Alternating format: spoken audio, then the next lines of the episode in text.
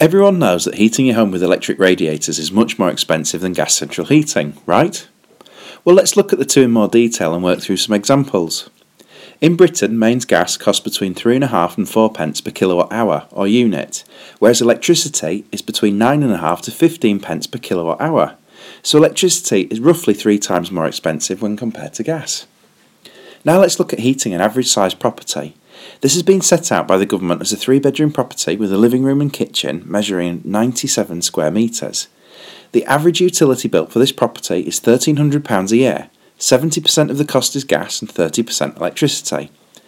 Of the gas, only 15% is used on cooking and hot water. 85% of the total gas is utilised in the central heating system, and that equates to £775 a year spent on gas heating. Onto electric heating. First, let's look at resistive electric heating that's used in our electric radiators. All of the electricity drawn will be converted into heat. They're 100% efficient, so 1 kilowatt of electricity is converted into 1 kilowatt of heat. Our electric radiators are rated by watts. When drawing power to heat for an hour, a 1000 watt radiator will draw 1 kilowatt or 1 unit of electricity. The 2000 watt radiator would consume 2 units of electricity in that hour, and the 500 watt radiator would consume half of a unit in that hour. Let's say you pay 10.5 pence per unit for electricity. That's 10.5 pence per kilowatt of energy consumed. So the 1000 watt radiator drawing power for 5 hours would cost 52.5 pence. Like any heating, the size of the room will dictate the size of the unit that you require to heat it. A large room will need a bigger radiator or multiple smaller units. If you place a radiator which is too small into a large room, it will need to draw power and emit heat for longer to achieve the temperature that you want. Having understood how the costs are calculated, we can now start to look at how we can impact on the running costs. If we heat for less time, we can reduce the running costs. Our 1000 watt radiator costs 10.5 pence for an hour's heat. So if it's heating for 10 hours, it'll cost you £1 and 5 pence. Simple math so far. The beauty of electric radiators are that you're in control of the programming and the temperature required, which are the two main factors in controlling your heating costs. The digital control allows you to program around your lifestyle. If you're at home and you require 10 hours of heating, we can calculate the maximum cost for the energy required. In the case of a 1000 watt radiator, it would be £1 and 5 pence. Secondly, the temperature you set also has an impact on the electricity needed. If you set a lower temperature, it will mean that the radiator's on for less time. It'll be working less hard to achieve the temperature that you want. So let's say that you want that temperature for a block of 10 hours. The radiator may only need to draw power for 4 hours to do that. The exact amount depends on your property. Like how quickly it can heat a room initially, how much electricity is drawn to maintain the temperature will also be dependent on the insulation levels within that room. Now let's work an example based on the government's average home. We will need to heat our three bedroom home with electric radiators because we want to be 100% efficient. As an estimate, a square, a square metre of floor space needs around 150 watts of heat. We have 97 square metres, so we need 97 times 150, which comes to 14,450 watts of electricity to heat. 14.45 units per hour, or £1.52. pence. If you were to constantly heat your home for 24 hours with no temperature control, so the radiators were working constantly, it would cost you £36.41.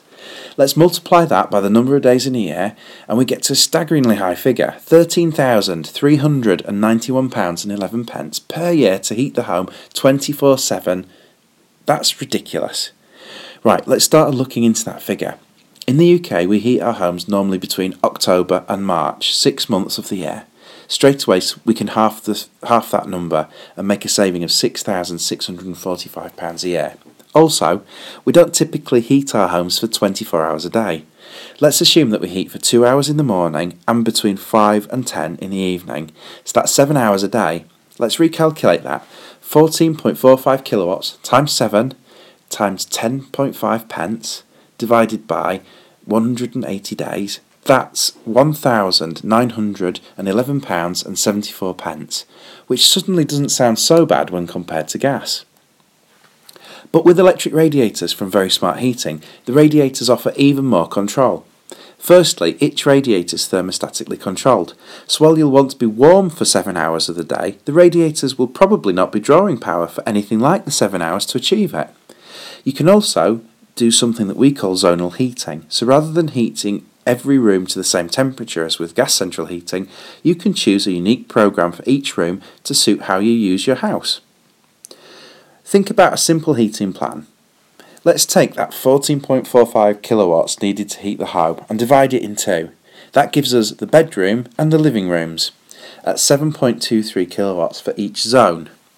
Let's say that we only heat the bedrooms for an hour in the morning when we wake up and an hour at night when we're getting ready for bed. So suddenly the bedroom calculation is 7.23 times 2 times 10.5 pence times 180 days, which is £273.29 which is an impressive saving. The living areas are normally used in the evenings whilst we're watching television in the kitchen for an hour or so whilst preparing meals. We'll have some heat wash from the ovens, etc. So we'll probably need an hour's warmth uh, in the kitchen and we'll need five hours heating for the living room. The calculation looks like this 3.26 kilowatts times 5 times 10.5 pence times 180 days, which is £341 and 62 pence for the living room, and 3.62 kilowatts times 1 times 10.5 times 180 days, which is £68 and 42 pence for the kitchen. Let's add in an extra £100 for heating the bathrooms and the hallways, so our total comes to £273 and 29 pence for the bedrooms, £341 and 62 pence for the living room, £68 and 42 pence for the kitchen, and £100 for the other areas. That's £783 and 33 pence, which is really similar to the cost of the gas.